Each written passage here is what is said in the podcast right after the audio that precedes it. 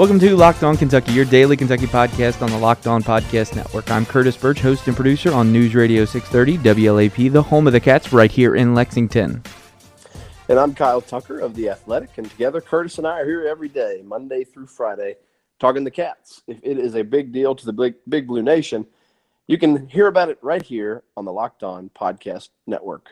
On this edition of the show, which is brought to you by La Rosa's, we'll tell you more about them in a bit. We are going to talk a bunch of football there have been some coaching changes, and they will definitely have impact on Kentucky football. Also, Josh Allen just keeps racking up awards and honors, and they're going to keep on coming. And then uh, finally, we will talk about John Calipari's comments on the coaches show, and he updates a little bit on some injuries and had some other comments on defense that were that were interesting. But we're going to start. Actually, Kyle, I'll let you choose. Which coach coaching change do you want to discuss first, Urban Meyer or the Louisville job? Well, after I went off on uh, James Franklin yesterday, I guess I should go off on Urban Meyer, but I barely have the energy. Like I think everybody knows he's kind of a, uh, I think dirtbag was the word I used for uh, Penn State. I think I'd probably use about the same word for Urban Meyer. So uh, good riddance, and uh, we'll see where you pop up next because you don't know what the word retirement means. Yeah, his um his comments today. He says he believes he is done coaching. That and was, then he said it's a complica- a complicated question whether he'll coach again. Yeah, here's the actual quote. I believe I will not coach. But then, as you said, when he was asked in the press conference in another phrasing, he said that's a complicated question.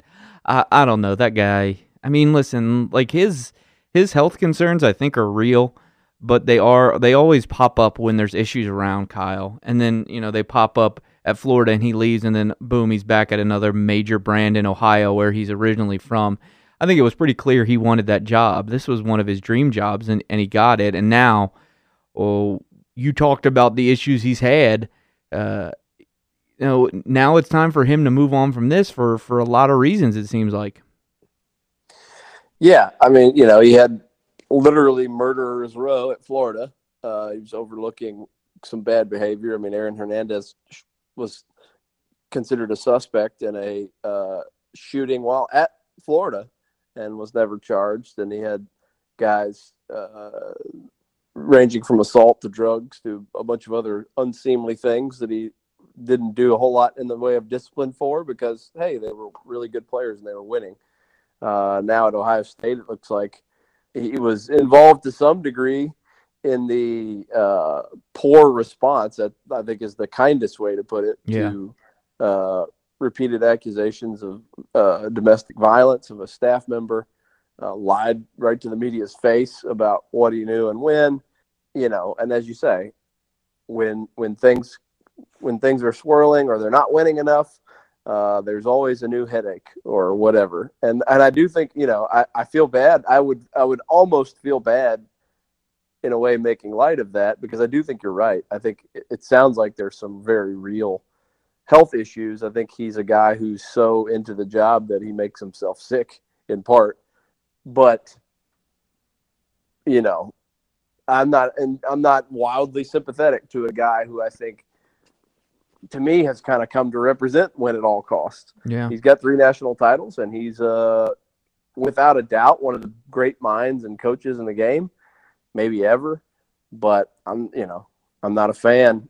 I'm not a fan at all of, of sort of the way he's gotten there. And Pat Forde had a I know he's not maybe the most popular guy with some of our listeners, but he had a really interesting piece about it today that like you know, honestly, if you're talking about legacy, it would have been better for the Urban Meyer story to just end when they went 12 and 0 and had uh, a perfect season and a top five ranking at Utah, and he was still this sort of clean, wonderful story, brilliant coaching mind was what you knew about Urban Meyer, and, and now that's been really muddied up by all this other stuff.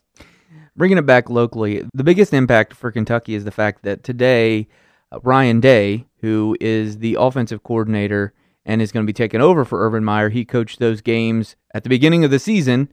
He was sus- that Meyer was suspended for, as we just laid out for Kyle, that how you know when he lied to the media about the domestic violence uh, in his staff and those kind of things. He was suspended for those things. Like he's had a bad year, except uh, the only time it was on the field was against Purdue, and that kept him out of the playoff. But so Ryan Day's taken over, and Ryan Day said that they will recruit the state of Ohio first and foremost, and they have a goal of winning the rivalry game and every game after that. Um, that's kind of bad news for Kentucky in the current commit for the next class. Ohio State only has three Ohio kids, and Vince Marrow and Mark Stoops have taken advantage of that and gotten basically the guys you know that are that are being left out from Ohio State. I mean, you can you wrote an extensive piece on Benny Snell, C.J. Conrad. The the list goes on and on of all those Ohio guys they're getting. And if Ohio State starts to focus back in in their own state borders and as opposed to going out nationally, that could impact Kentucky's recruiting in a negative way. Yeah, but I think at the end of the day, you know, that's a national brand and they're going to continue to recruit nationally if there's a three star guy in state at a position where there's a five star guy a few states over that's really interested in them, I don't think they're going to suddenly well, stop recruiting those. You know, I, I think they probably want to do better than they've done this year in the state. There's plenty of homegrown talent, but um, I don't know. I don't know if it'll have a huge impact. I mean, Ohio State can only sign so many guys. Well, okay, wait a minute if if if it's what you're talking i think we're, we're saying similar things. You're talking about it not having a huge impact but a huge impact is one guy a year. If kentucky doesn't get lynn bowden if kentucky doesn't get cj conrad they're a completely different team kyle. No i agree with that.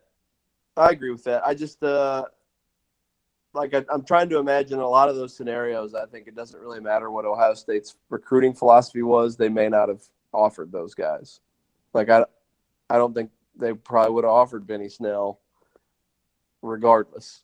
But um, maybe I'm wrong. Maybe well, I mean, I, and I don't know. I'm not locked into football recruiting, but the way I understood Jim Tressel, he probably would have offered like um, the two examples I use, Conrad and Bowden. I, I, I venture to guess that if Tressel would have stayed at Ohio State throughout, and he wouldn't have been fired for his own uh, misdeeds, then those guys would have got offered by Ohio State. Now, I'm not going to count out Vince Marrow, who is an unbelievable recruiter and has unbelievable relationships up there, but that, that's a different thing. I, I feel like if, if those if Ohio State is battling against you to get some of those guys, then it, it's going to be tough to get them down into the SEC.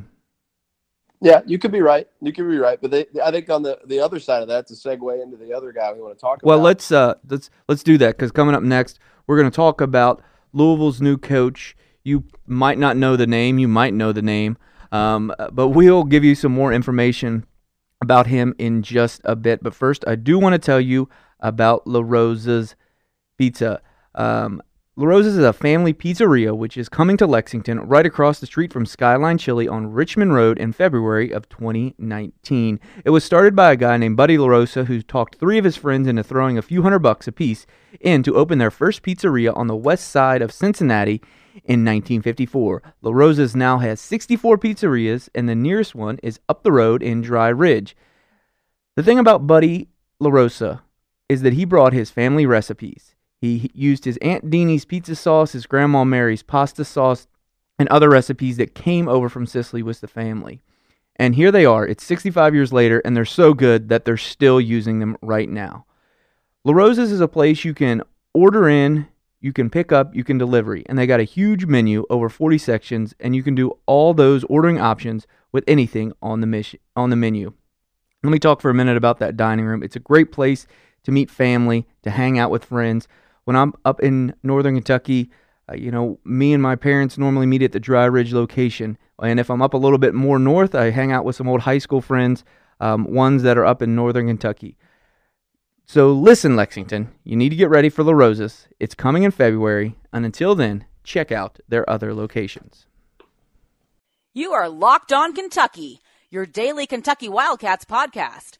Scott Satterfield if I was creating a name for someone that was from North Carolina, it would be Scott Satterfield.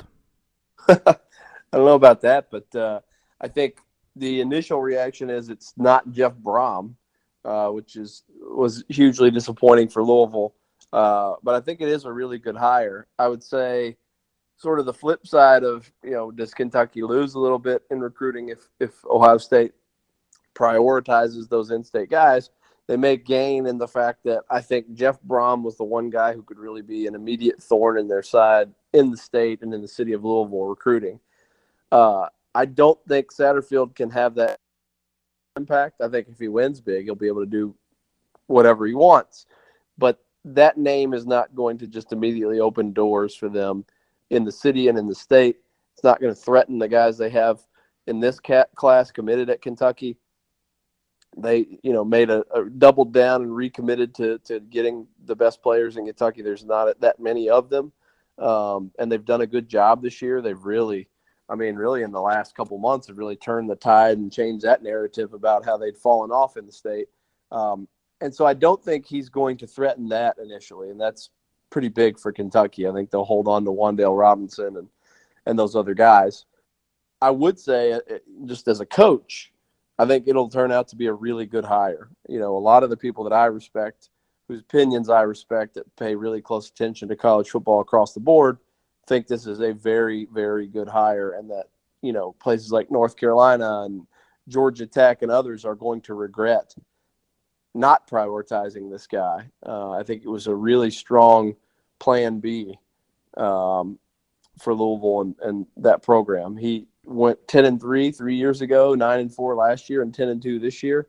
Uh, you know, as it relates to Kentucky's next game, gave Penn State all it wanted at Penn State at the start of the season. I think it was like 45 to 38 in that game. Uh, two years ago, scared the bejeebus out of Tennessee at Tennessee in the season opener. Beat uh, beat Troy and, and Neal Brown, the former offensive coordinator this year. That's a really, really good uh, system. It's a really good coach. Um, they were very impressive this past season, and so I think I think Louisville will get better with this hire. In the near term, will will they threaten in the recruiting realm locally? I'm not sure as much as certainly not as much as would have been the case under uh, Jeff Brohm. He is 45 years old, Scott Satterfield.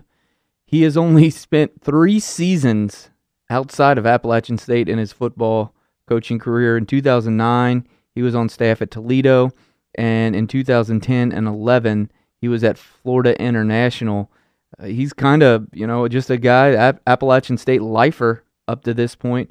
His career record as head coach at Appalachian State is 51 and 24, but as you pointed out, Kyle, the past three years they've really ascended into being kind of the one of the mid-major darlings.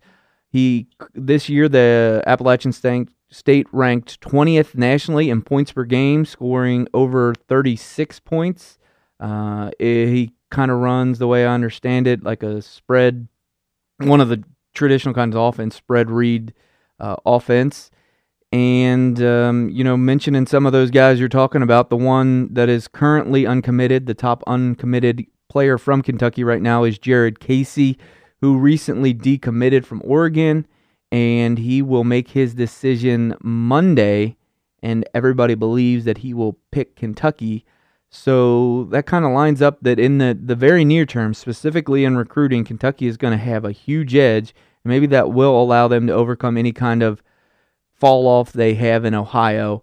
Uh, also, well, this has been a like a historically good year for talent in Kentucky, and one of the frustrations was Kentucky looked like early on it was going to strike out. What is this going to end up being? Three, four star commitments from in the state in the last month. That sounds right. I can double check uh, at some um, point, but yeah, Casey's a four star. Wan'Dale and I think J.J. Weaver, who recently committed, was a, a four star as well. So yeah, I mean it, it's it's pretty it's they they've they've really locked in uh, on on the state, and it, it's it's kind of crazy uh, how everything lined up perfectly with the Petrino era just completely going in the toilet, and then Brohm's uh, spurning his alma mater. It, it lined up perfectly for Stoops and the staff, and and they took advantage of it. Well, and for yeah, for them to have a nine and three year on top of it, uh, it was Kentucky's success and uh, a bunch of these guys racking up awards. You know, I mean, they go out and show that you can be a star running back, Benny Snell. You can you can win the Bronco Nagurski Award as Josh Allen on defense. Uh, you know, four guys on the All SEC team. There's a lot they can show these guys now, and that all, as you said, that comes at the same time as Louisville's imploding, and then their top choice turns them down. The guy who's from Louisville and could have really made a wave. So, uh, one other thing about Appalachian State on the field, though, uh, Satterfield's offense very, very run heavy spread attack. Uh, at least at Appalachian State, 15th in the country in rushing this year, uh, 241 yards per game rushing and 30 rushing touchdowns. So, um, like I said, I think I think they're going to be um, I think they're going to be very competitive in the X and O uh, realm. I'm just curious to see how, how will he recruit because, as you mentioned, he's not had to recruit at the level uh, that they're at right now. I mean, he's been in his own sort of small, big fish in a small pond to this point. Uh, now he's a, uh, you know, as a as a program, they're a, a you know, average size fish in a very big pond, probably. And we were correct. That is three four stars if Jared Casey picks Kentucky. J.J. Weaver, Wan'Dale Robinson are also four stars, and Kentucky has currently has four of the top ten players from the state. And if Jared Casey commits, that'd be half of the top ten. So Kentucky. The last time, the last time Kentucky really cleaned up on on elite players in the state, it worked out pretty well. They yeah. had Cash Cash Daniel, uh, their starting center.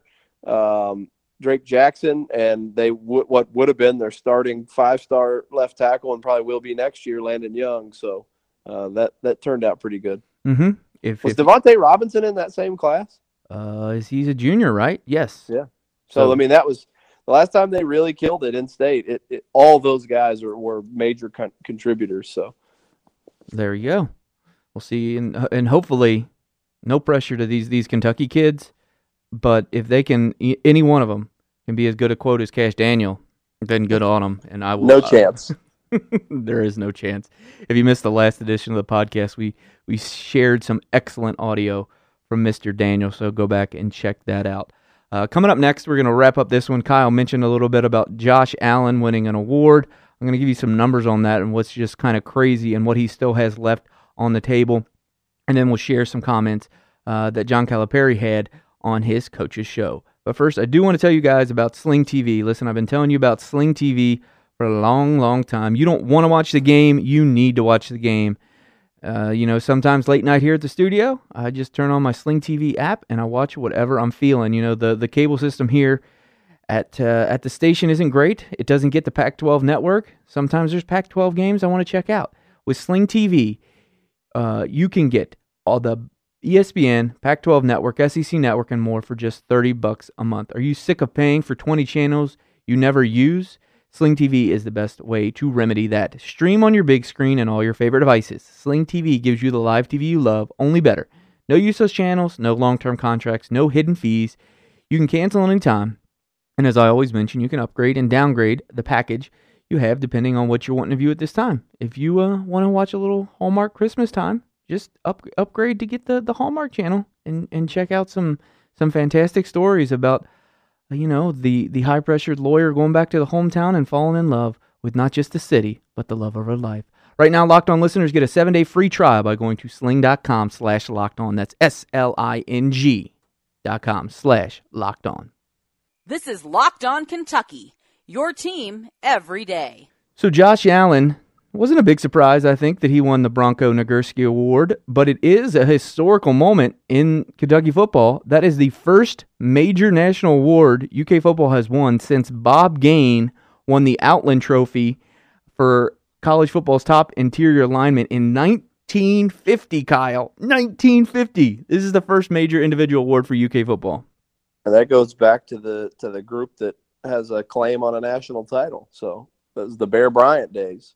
I mean, it continues to be just a, an astoundingly good story of a two-star recruit whose only other offer was Monmouth, who was begging Rutgers to offer. He's right there in New Jersey, uh, and they wouldn't. And Kentucky saw something and went and, and made an offer, and they transformed him, put 60 pounds on him. He became the SEC Defensive Player of the Year, and now national Defensive Player of the Year. That's what the Nagurski Award is. I mean, Warren Sapp won that award uh, you know, so many guys uh, Charles Woodson, Champ Bailey, Dan Morgan, Roy Williams, Terrell Suggs. Elvis Dumervil, Glenn Dorsey, and Ndamukong Suh, Luke Kuechly, Manti Te'o, Aaron Donald, who's a star in the NFL. Uh, so many. I mean, that, it, not surprisingly, the list is really impressive because it's the best defensive player in the country. And for him to become that over the course of his career, Kentucky is pretty amazing. Uh, he, I think now is Kentucky's all-time sacks yep. leader, single season and uh, career. Uh, just has had a brilliant career. Uh, the other thing we've talked about recruiting. How's how we've we made a reference to a recruiting poster yesterday. How does this sound for a recruiting poster if you're Mark Stoops going after a defensive guy? He has now coached two Big East Defensive Players of the Year, Ed Reed in 2001 and Sean Taylor in 2003, who were unanimous All Americans as well as the Miami defensive back coach. He's coached a Thorpe Award winner at Arizona as the DB and defensive backs coach. That's the nation's best uh, defensive back, Antoine Cason in 2007. An ACC Defensive Player of the Year, Bjoern Werner in 2012, another unanimous All American when Stoops was Florida State defensive coordinator.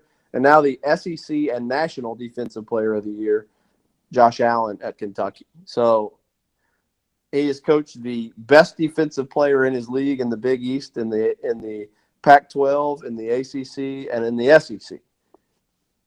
That's and impressive. two of those have now won the award as the National Player of the Year at their position.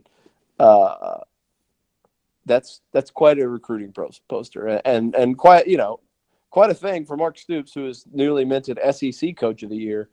I, I don't think he has to uh, apologize or defend himself to anyone at all again about whether he knows how to coach football. And and I know a lot of a lot of home a lot of folks at home like to coach the game, but uh, the guys the guy's reputation at this point is pretty well solidified. I think. There was a, a contingent that constantly questioned development, and they would always point to Matt Elam and a few other guys. But this this kind of proves the opposite.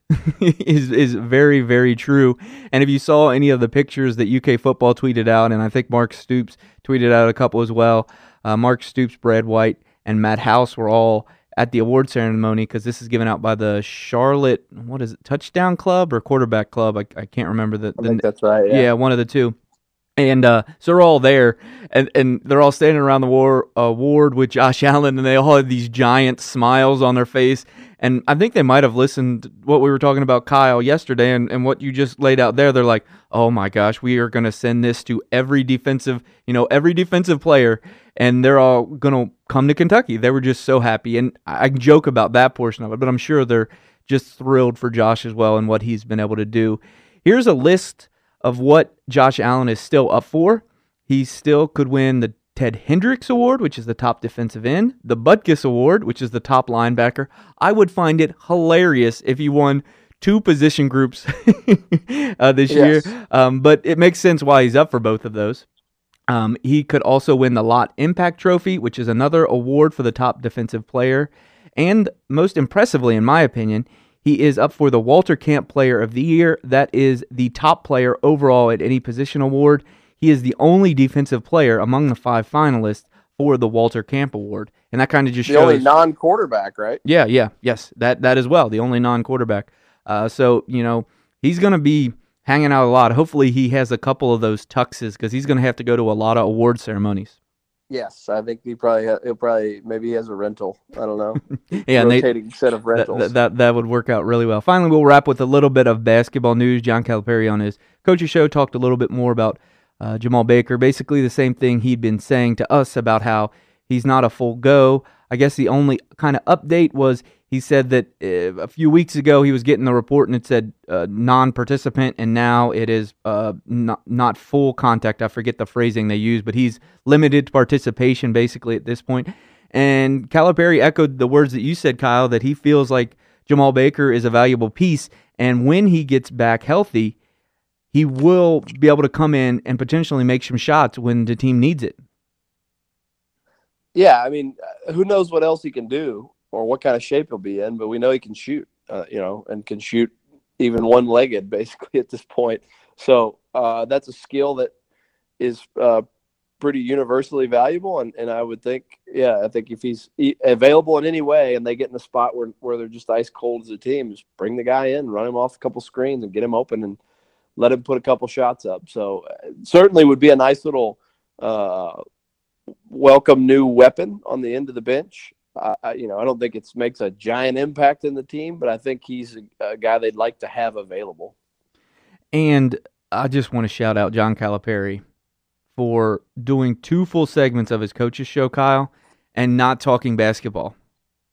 He gave yeah, talk about some deference there. I oh. mean, uh, and it's hard to get Cal not to talk about himself. So, um, but I think he and Mark Stoops, I think he and Mark Stoops have like a, a genuine relationship. They have a real, actual friendship, and and talk to each other. I think Mark has leaned on him at times.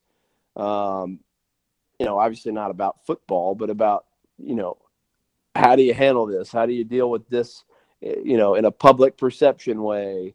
Uh, how do you handle the pressure or the craziness of this fan base? I, I think, um, I, and I, and I think that was smart of Mark to do. Mark is never. I know he's been annoyed at times because over at some point, you know, going to every SEC function or whatever function and hearing, "What about if you're just? Why are you just a basketball school?" can get annoying, but I think he's always handled those pretty much with grace. And I think he's also from day one really leaned into, hey, why would it be a negative that we have something that's a national brand, which is Kentucky basketball? Why would I why would I run away from that? Why don't I lean into that? And I think he has in a way, um, while trying to earn his own recognition, but but leveraging that and leveraging the fact that you've got a Hall of Fame coach on campus who knows something about um, salesmanship. And that's one of the primary things you got to do as you're building a new football program is sell sell sell. You got to sell your fans. You got to sell players. And cal's one of the best salesmen in history. And i think he's leaned into that. I think cal likes that likes that the, the basketball coach or the football coach sought him out and uh, he's he's gone out of his way this entire season to to say wow look at our football team what about our football yeah. he loves football he's a big steelers guy and so um, that is cool, and, and and I think probably very intentional and deliberate to send a message, uh, which is a, was I think was a cool thing to do to, to spend those two segments of the basketball coaches show talking about the football program. Um, I do also want to mention before we get out of here, one, as you're talking about recruiting there, uh, there was a, a post today from Matthew Hurt. He was actually wearing the Kentucky jersey and did the the not committed in in the po- in the post that he did it. But this is the first time under John Calipari, I believe, a recruit has worn the jersey and sent out that little social media message. So we are probably working on a recruiting podcast in the very near future. So we'll dive into that a little bit more. So stay stay tuned. And I also want to tell you guys real quick if you are interested in advertising on this podcast, right now we're running some holiday specials to get you in the season and get you in the mood and get you in on the Locked On Network. If you want us to help spread the message of your business or know somebody else who runs a business who would like us to do that, shoot us an email, lockedonkentucky at gmail.com, and we'll get you all the information you need. Until then, be following along at Locked On UK. Find Locked On Kentucky on Facebook. You can follow me at Curtis Burch, B U R C H. You can follow Kyle at Kyle Tucker, ATH. And read all his work on The Athletic and subscribe for you, your friend, your weird uncle Steve, who no one really likes, and you never have any idea what he what he gets because he's really into like taxidermy, but you don't want to feed into that weirdness. Get him a gift subscription to the Athletic for from Kyle, and he'll be less weird and not talk about odd things at family functions. So, thank you so much for listening to Locked On Kentucky. We'll talk to you soon. You are Locked On Kentucky, available on Apple Podcasts, Google Podcasts, or tell Alexa or Google to play podcast Locked On. Don't worry, I won't finish. You get the idea.